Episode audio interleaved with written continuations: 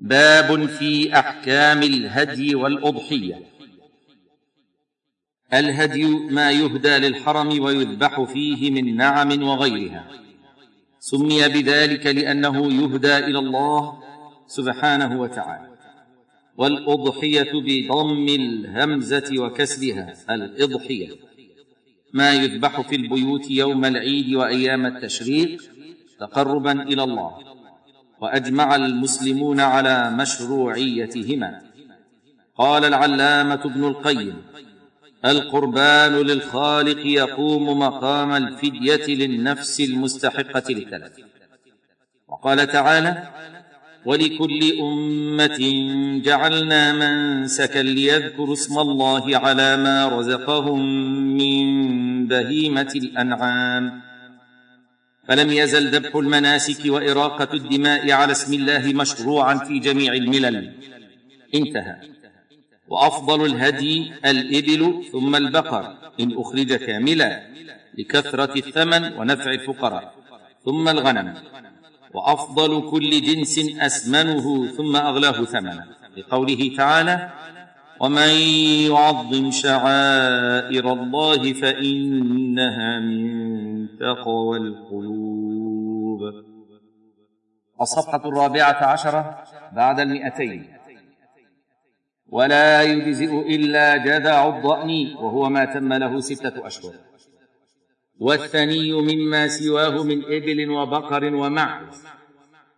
والثني من الإبل ما تم له خمس سنين. ومن البقر ما تم له سنتان. ومن المعز ما تم له سنة. وتجزئ الشاة في الهدي عن واحد وفي الأضحية تجزئ عن الواحد وأهل بيته وتجزئ البدنة والبقرة في الهدي والأضحية عن سبعة. لقول جابر أمرنا رسول الله صلى الله عليه وسلم أن نشترك في الإبل والبقر كل سبعة منا في بدنة. رواه مسلم. حاشيه برقم ثمانية عشر وثلاثمائة بعد الألف. انتهى. وقال أبو أيوب رضي الله عنه كان الرجل في عهد رسول الله صلى الله عليه وسلم يضحي بالشاة عنه وعن أهل بيته فيأكلون ويطعمون.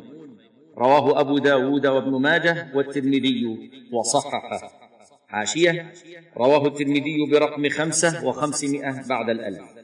وقال حسن صحيح وابن ماجه برقم سبعة وأربعين ومائة بعد ثلاثة الآلاف والطبراني برقم عشرين وتسعمائة وثلاثة آلاف انتهى والشاة أفضل من سبع البدنة أو البقرة ولا يجزئ في الهدي والأضحية إلا السليم من المرض ونقص الأعضاء ومن الهزال فلا تجزئ العوراء بينة العور ولا العمياء ولا العجفاء وهي الهزيلة التي لا مخ فيها ولا العرجاء التي لا تطيق المشي مع الصحيحة ولا الهتماء التي ذهبت ثناياها من أصلها ولا الجداء التي نشف ضرعها من اللبن بسبب كبر سنها.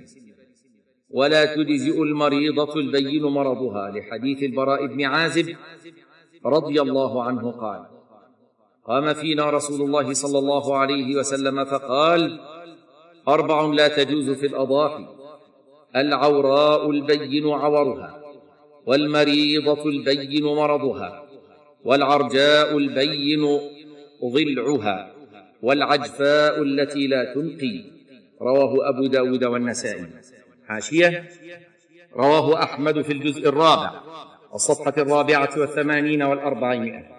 وأبو داود برقم اثنين وثمانمائة بعد الألفين والترمذي برقم سبعة وتسعين وأربعمائة بعد الألف وصححه.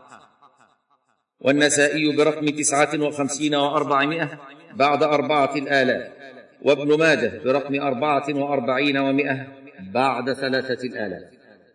وصححه ابن الجارود برقم واحد وثمانين وأربعمائة.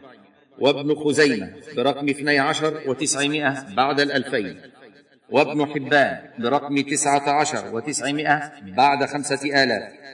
والحاكم في الجزء الأول الصفحة الأربعين وستمائة قال الحافظ ابن حجر أخرجه أصحاب السنن بأسانيد صحيحة. وحسنه أحمد. انتهت الحاشية. ووقت ذبح هدي التمتع والأضاحي بعد صلاة العيد إلى آخر أيام التشريق على الصحيح.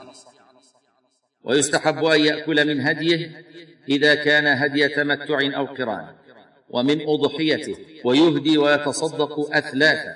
لقوله تعالى فكلوا منها وأطعموا الآية. وأما هدي الجبران وهو ما كان عن فعل محظور من محظورات الإحرام أو عن ترك واجب فلا يأكل منه شيئا. ومن أراد أن يضحي فإنه إذا دخلت عشر ذي الحجة لا يأخذ من شعره ولا من أظفاره شيئا إلى ذبح الأضحية. لقوله صلى الله عليه وسلم إذا دخل العشر وأراد أحدكم أن يضحي فلا يأخذ من شعره ولا من أظفاره شيئا حتى يضحي. رواه مسلم. حاشية. برقم سبعة وسبعين وتسعمائة بعد الألف. انتهى. فإن فعل شيئا من ذلك استغفر الله ولا فدية عليه. الصفحة الخامسة عشرة بعد المئتين.